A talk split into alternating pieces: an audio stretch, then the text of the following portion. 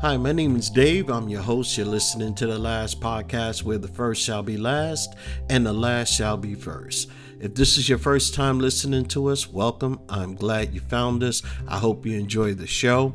If you're returning, welcome back. I really appreciate you listening, and I hope you find tips, ideas, and value from listening to this podcast.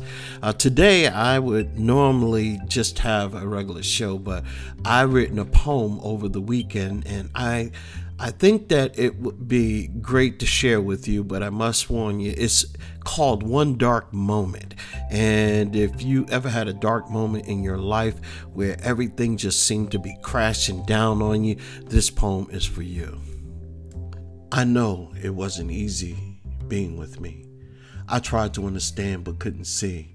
I knew the love you had for me, but somehow it I didn't think it would be enough. We had good times and became closer when times got tough.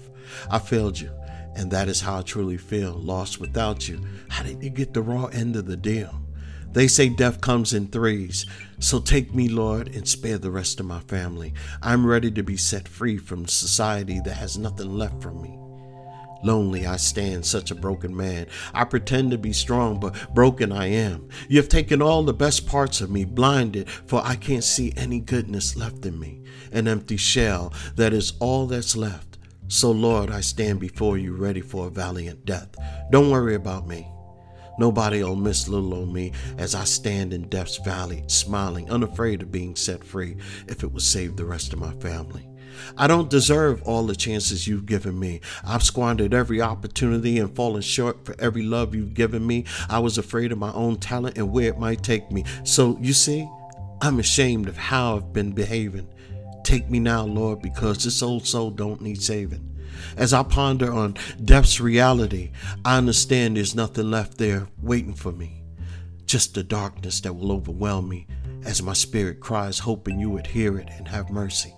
Upon my last breath, your mercy lifts me to heaven, where I want to be with the rest of my family as I experience the best family reunion in death.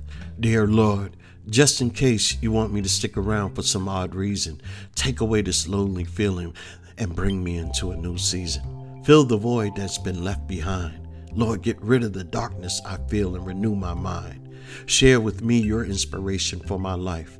I'm running a little low since I've lost my family members, especially my wife.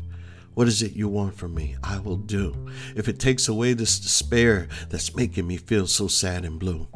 I know I can trust in you and lean not unto my own understanding. I'm not trying to run from life's hectic nothing that's so demanding. I'm begging you to fill me with more than ever before, if my soul is worth the accord.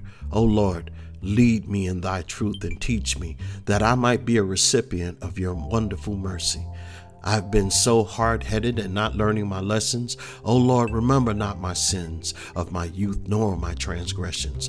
Let me rest upon the hill of Mount Zion and rule my demons with the rod of iron. Let me not be blinded no more or faithless at heaven's door.